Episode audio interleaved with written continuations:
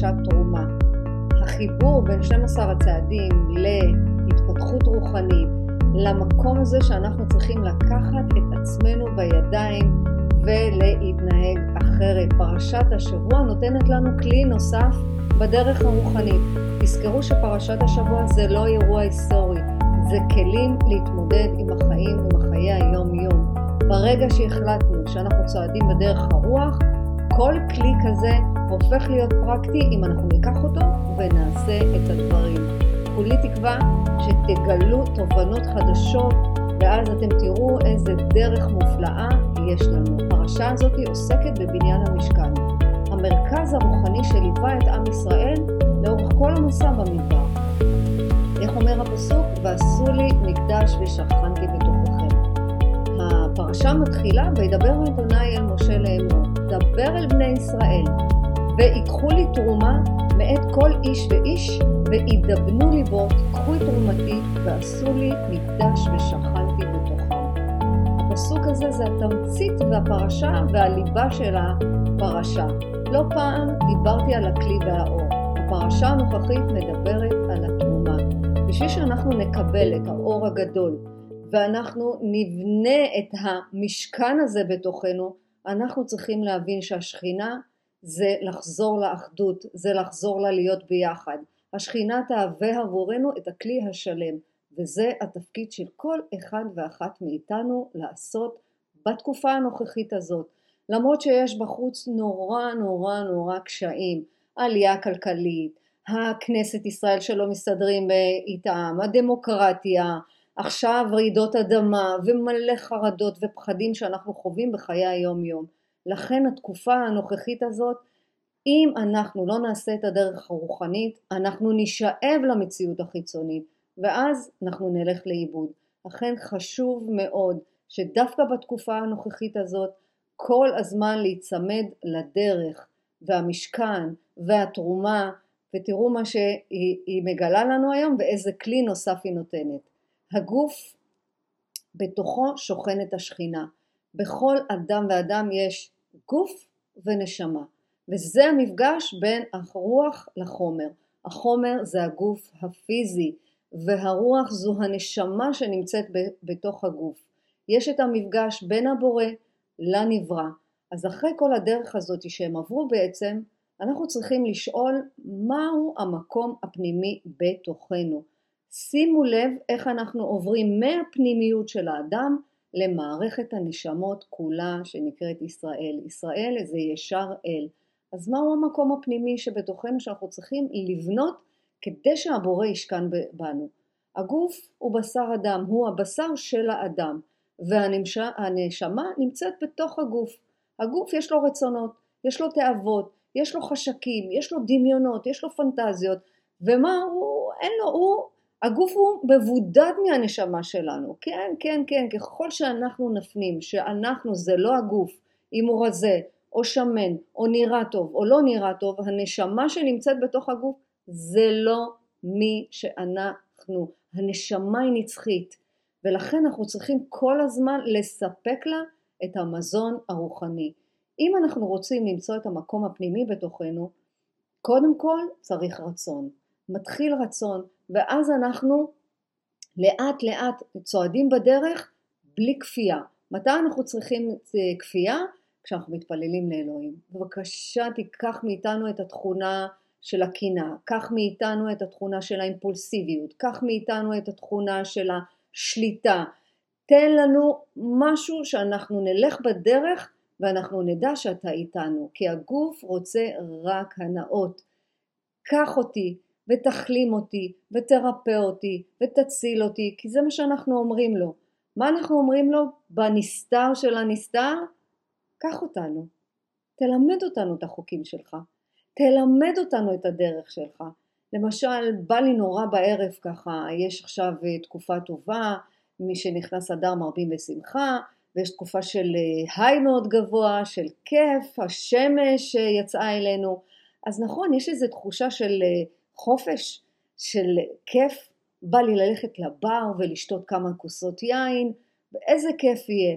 אני לא אומרת שאסור, אבל ככל שאנחנו מפריזים בשתייה, אז זה אסור, אז בא לי לשתות כמה בקבוקי יין. מה אני מבקשת מבורא עולם? בורא עולם, ברגעים האלה אני רוצה שתכפה עליי את החוקים שלך.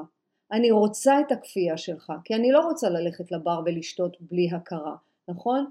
יש בתפילת שחרית פסוק, קוף את יצרי להשתעבד אליך, ומה אני עושה לו? כל בוקר כשאני אומרת את ברכות השחר, אני מתכופפת ואני אומרת לו, קוף את יצרי להשתעבד אליך, קח את היצר הזה ושישתעבד אליך.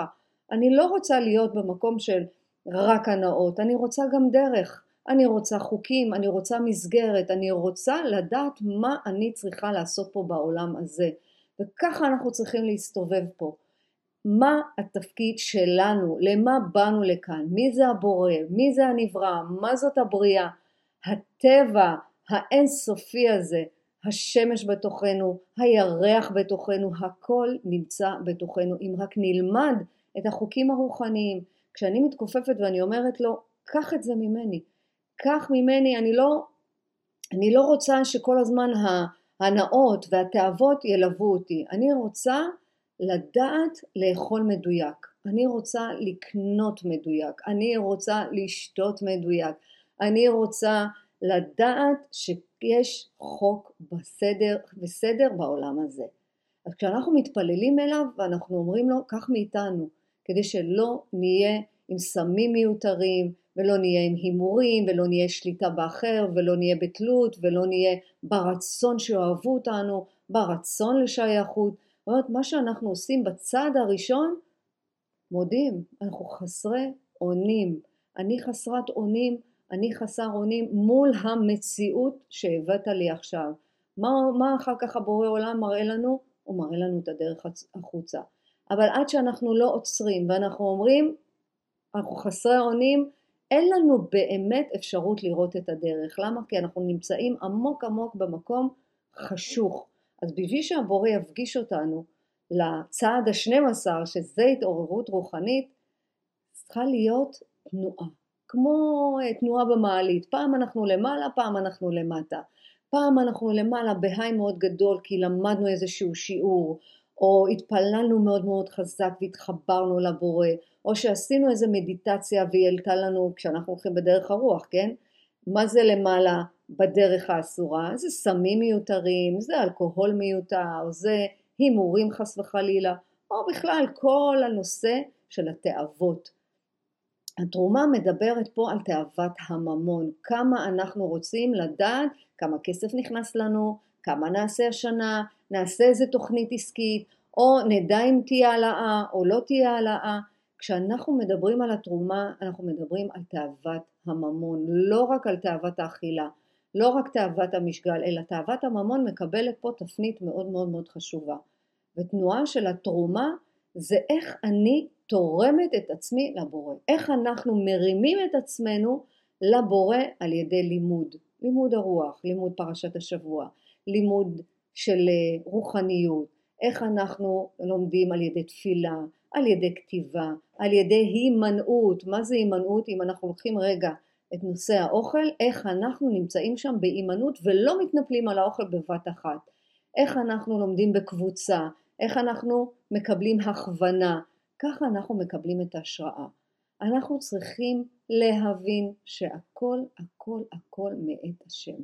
הפגמי אופי שהם אבני הדרך, התכונות שאנחנו צריכים לסדר, הבני זוג שקיבלנו, האנשים שמלווים אותנו בדרך, הכל מאת השם.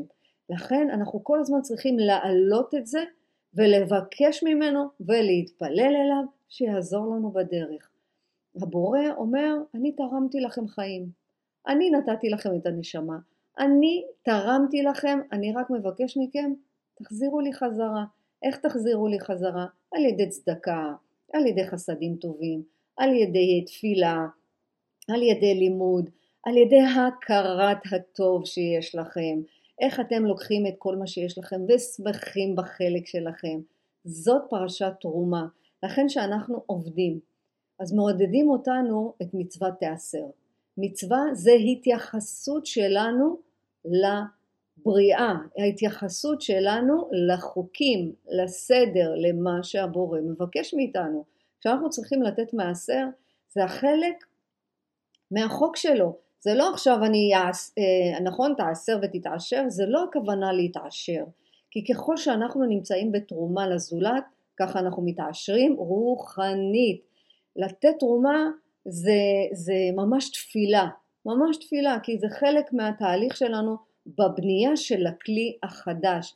אז אני לא, הולכת רגע לקיצוני, במקום לקנות סמים, תתרמו למשפחות. במקום ללכת ולקנות בלי סוף, לתרום למוסדות, במקום ללכת עכשיו לאכול, לקנות רק אוכל שהנה זה ימלא לי את הקיבה שלי ושיהיה לי נעים ושיהיה לי טוב, אלא לקנות ולתרום גם לאחרים שב, שבאמת זקוקים לזה. אז הרצון שלי היה זה איך אני לוקחת את הכסף ולא נותנת את זה לצד האחר, לסטרא אחרא. איך אני לוקחת את הכסף הזה ובאמת משלמת ועוזרת ותורמת למוסדות שלומדים שם תורה, למשל הידברות, למשל אה, אה, עזרה לשולמית, למשל אה, ערוץ 2000, למשל יש כל כך הרבה מקומות, או חב"ד, אפשר, אפשר לקחת חלק מהכסף ולתרום, ומה שחשוב זה לא לפחד. זה לא אם נתתם עכשיו נשארתם בלי, להפך תחשבו איזה סיפוק אתם מקבלים, איזה תרומה, איך אתם נתרמים מתוך המקום הזה שהתנדבתם לאיזשהו מקום, עניתם יפה למישהו, עזרתם בשיחת טלפון, זה לא חייב להיות בממון, אנחנו מדברים על תרומה לעולם, איך אנחנו תורמים לבורא, איך אנחנו הופכים להיות כלים עבורו בשביל שנתערם, בשביל שנהיה מאושרים בלי סוף. זה עושר אמיתי. כשאנחנו מבינים שאנחנו צריכים להעניק לאחרים על ידי חסדים, על ידי מצוות, על ידי אפילו לתת אה, חפצים, לתת בגדים, נמאס לכם מבגדים שקניתם ותרמתם אותם, זה תרומה לעולם וזוהי פרשת התרומה. אני רוצה שממש תעצרו בזה הרגע ותשאלו את עצמכם איפה התרומה שלכם היום? מה מהזמן שלכם אתם תורמים? מה מההכנסה שלכם אתם תורמים? איפה אתם תורמים על מנת להיתרם? זה לא רק הנה נתתי, אני גם נתרם מזה. הפרשה הזו היא סמל של תהליך כל האנושות. שכולנו צריכים להגיע בגמר תיקון, כולנו נגיע לזה. אין ברירה, אנחנו נגיע כי יש לנו געגוע, יש לנו כמיהה, יש לנו כיסופים שזה הכסף, יש לנו אה, רצון להגיע לעולם הרוח כי באנו להתגשם פה ולעלות לעולמות הרוח. אנחנו באנו לעבור פה תהליך ודרך. אז אם אנחנו לא מייחסים לזה חשיבות, אז לא יהיה משכן, לא יהיה מקדש, מה יהיה? הרס. על ידי המאמץ שלנו, על ידי התרומה שלנו, אנחנו מכינים משכן, והמשכן הזה הולך ונבנה במשך שנים. כשאנחנו משלמים בכסף על המאמצים, על ההשקעה שמישהו נתן לנו, אנחנו קודם כל לא חייבים לו. אנחנו מקבלים מזה את ההתפתחות הרוחנית שלנו. כי יש משהו בכסף, נכון? לפעמים יש לנו אמונות שכסף זה מלוכלך, כסף זה רק לעשירים, אה, כסף הולך לכסף, אה, לא יודעת, הוא צריך לעבוד קשה בשביל הכסף. כשאנחנו משלמים עבור המאמץ שמישהו אחר נותן לנו, זה כסף נקי. זאת אומרת, אם אנחנו משתמשים בכסף הזה רק לתאוות החיים ורק לתשובות, לתשוקות, אז אין באמת מאמץ. הכל מהר וכאן ועכשיו. איך עכשיו כולם רוצים? לא, אנחנו פה רוצים עכשיו להרוויח הרבה כסף. אנחנו רוצים לעשות הרבה כסף. מה, תסתכלו רגע בסרטונים של הצעירים דווקא. הם, אנחנו עובדים מהבית, אנחנו עובדים מכל מקום, עשינו את המיליון הראשון, אנחנו מיליונרים, אנחנו עשינו את זה מהר. זה לא הולך מהר, וכסף שבא מהר, הולך מהר. תחשבו על המיליונר, על אדם פשוט, שמילא לוטו, ופתאום נעשה מיליונר, איך הכסף הזה הולך? מהר מאוד הוא נשאר בלי שום דבר. למה? כי היה לו שבירת כלי. הכלי שלו לא היה מוכן להכיל את כל השפע הזה. הכלי הזה לא היה מוכן להכיל את כל הכיסופים האלה. כי איך שהוא קיבל את הכסף הוא התחיל לפזר אותו בתאוות החיים. אני לא אומרת שאסור לנו ליהנות, אנחנו צריכים ליהנות, אבל ליהנות נכון לפי החוקים של הבורא. זאת אומרת, אם יש לכם כסף, תחשבו טוב טוב טוב. האם תרמתם לחברה? האם תרמתם אותו או שרק השתמשתם בו לתאוות החיים? כשאנחנו נותנים את זה לכיסופים ממקום טוב, לא רק שאנחנו מקבלים יותר שפע, לא רק שאנחנו מקבלים יותר, אלא אנחנו גם נרגעים מזה, יש לנו איזושהי שלווה.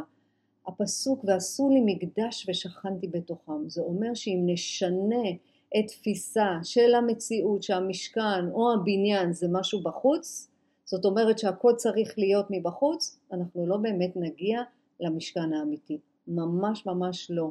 המשכן, המקדש המודרני נמצא בתוכנו.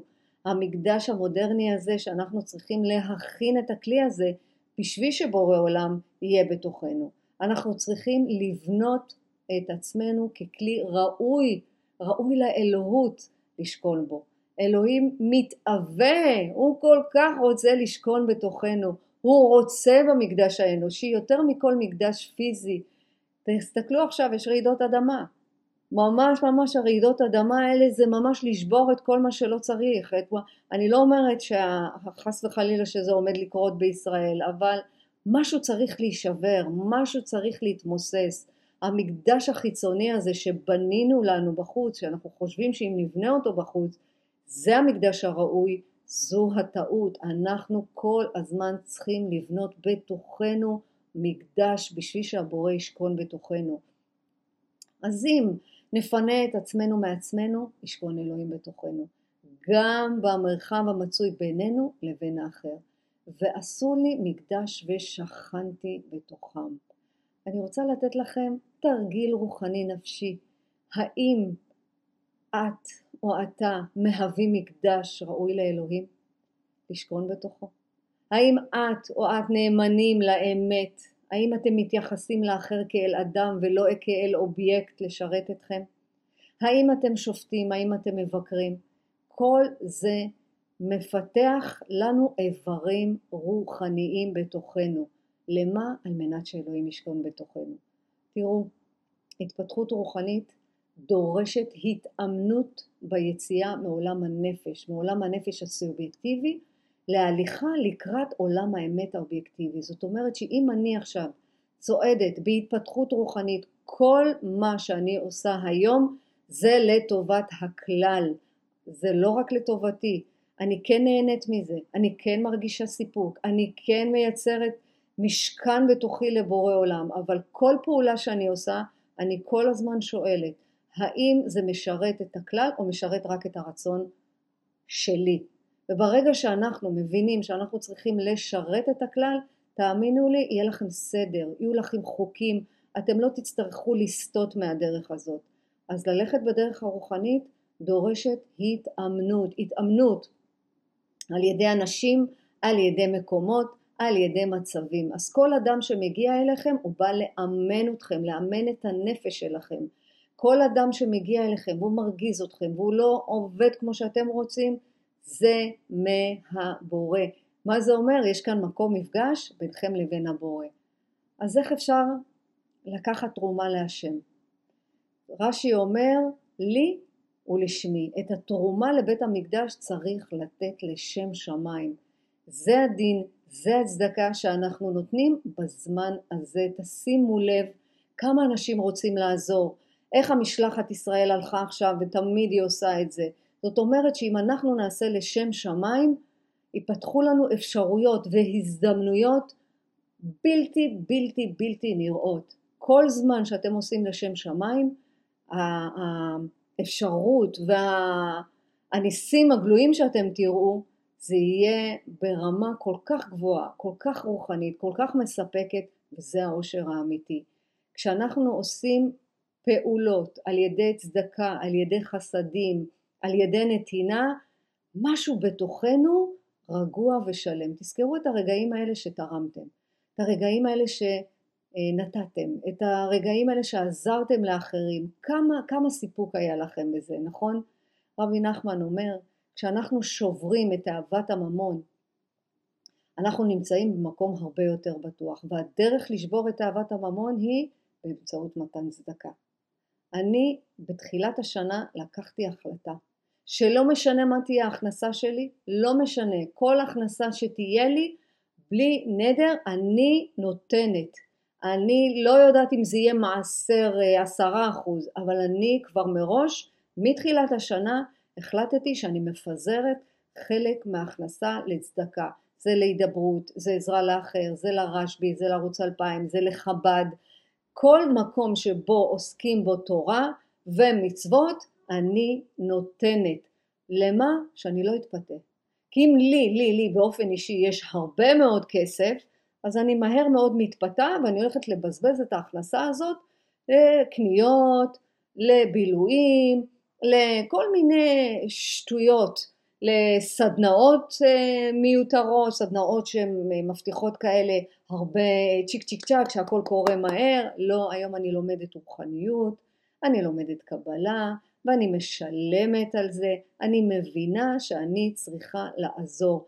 גם יש לנו בבית ספר כחותם, לומדים שם עם אה, המורה אורנה בן דור, היא מלמדת והיא לא גובה על זה כסף, אבל כן בתחילת השנה אני נותנת כדי שזה לא יהיה לכם ביזיון. למה? כדי שאני לא אקבל ממנה משהו ואני לא אתן בתמורה. אסור לנו לקבל בלי לתת בתמורה. אז ההחלטה הזאת שלקחתי בתחילת השנה, ממש לא להתפתות לתאוות שלא שייכות לדרך שלי, אני נותנת צדקה. אז למה אנחנו נותנים צדקה? חושבים. למה אנחנו לא נותנים? זאת אומרת, עד השנה הזאת כל הזמן אמרתי, יא, לא נשאר לי כלום, מה, איך אני אתן עכשיו? כמה, מה, לא, לא נורא, פעם הבאה. לא נורא, פעם הבאה. אז אנחנו לא נותנים צדקה כי אנחנו חושבים שאם ניתן, לא יישאר לנו. שאם אה, אנחנו אה, ניתן, לא יהיה לנו מספיק כסף. אבל בזכות הנתינה, בזכות המתן צדקה, יש יותר ביטחון בבורא עולם. מבטיחה לכם, ככל שאנחנו נותנים, ככה הביטחון שלנו עולה. ככה אנחנו לא צריכים לדאוג, לא צריך לדאוג מה נאכל מחר, אנחנו לא צריכים לפחד על הפרנסה העתידית, אנחנו סומכים שמי שנותן את הפרנסה זה בורא. וברגע שאנחנו תורמים, אנחנו מתורמים ומקבלים סיפוק גדול מאוד. כמו שהפסוק אומר, שיוויתי אדוני לנגדי תמיד. לדעת שהשם נמצא בכל מקום במציאות, ולשבת אותו תמיד לנגד עינינו. וזה המשכן שאנחנו מכינים לבורא היום במציאות, היום שאנחנו, אה, זה נקרא המשכן המודרני. ככה אנחנו בונים משכן, גם בזוגיות. חשוב מאוד לנהל את החיים לפי הדרכות של התורה.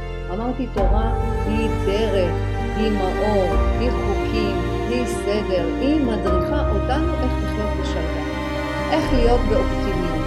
למשל בזוגיות איש ואישה אה, זה נקרא איש ואישה זכו שכינה ביניהם. איך? דרך טהרת המשפחה, דרך כבוד הדדי, דרך חינוך ילדים, דרך אהבה בין השניים, הבנה שכל אחד בא מתרבות אחרת, כל אחד בא עם האמונות שלו, עם התפיסות שלו, עם הפחדים שלו. ככה אנחנו הופכים את הבית הזה, הופך למעין מקדש קטן בקדושה ושורה. כשאנחנו מכבדים אחד את השני.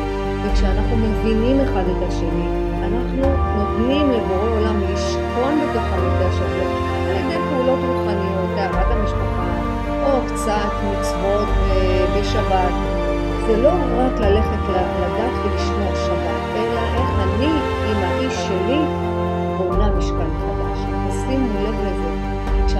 פועלים עם הבני זוג שלנו כאובייקטים, אה, יש לי עכשיו אה, בן זוג, באינטרס שלי הוא, אני אשען עליו, הוא יאהב אותי, הוא יכין לי, הוא יעשה לי, אנחנו מפספסים את העיקר. אנשים הם לא אובייקטים, הם שותפים לחיים משותפים למען הבורא.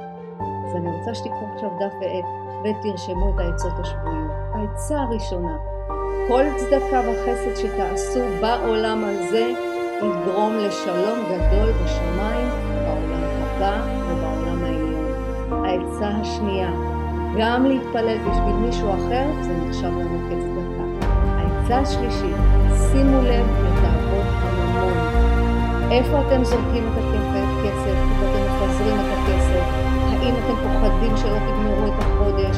או שאתם סומכים על בורא עולם בתנאי שאתם לא מפזרים את הממון שלכם לשטויות בחוץ ויותר מדי. מסאי הרביעית והאחרונה, פנו מקום, נשאו משכון פנימי לבורא, על ידי תפילה, על ידי כתיבה, על ידי התערבות, על ידי דיבור פנימי קרוב, על ידי הכוונה וכוונה שתהיה בתוככם שכינה פנימית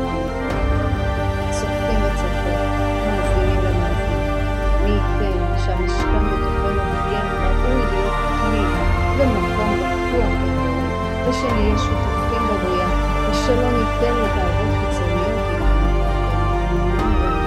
ותזכרו שהדרך הרוחנית היא דרך חיים, ולכן חשוב לעבור אותה. אני מזמינה אתכם לתהליך של 12 הצעדים להתעוררות רוחנית ברוח היהדות כיחידים וכקבוצה, כי הקבוצה היא רק לנשים בלבד. לתת לאלוהים לשכון בתוככם. הלימודים מתקיימים במרכז להתעוררות רוחנית ומנטלית. המשכן הזה, ללמוד, לגדול ולהתפתח דרך הנשמה. ואל תשכחו להעביר הלאה. אל תשכחו להיות למישהו אחר כעזר כנגדו. שבת שלום, שבת מבורכת, נתראה בפרשה הבאה. אמן ואמן.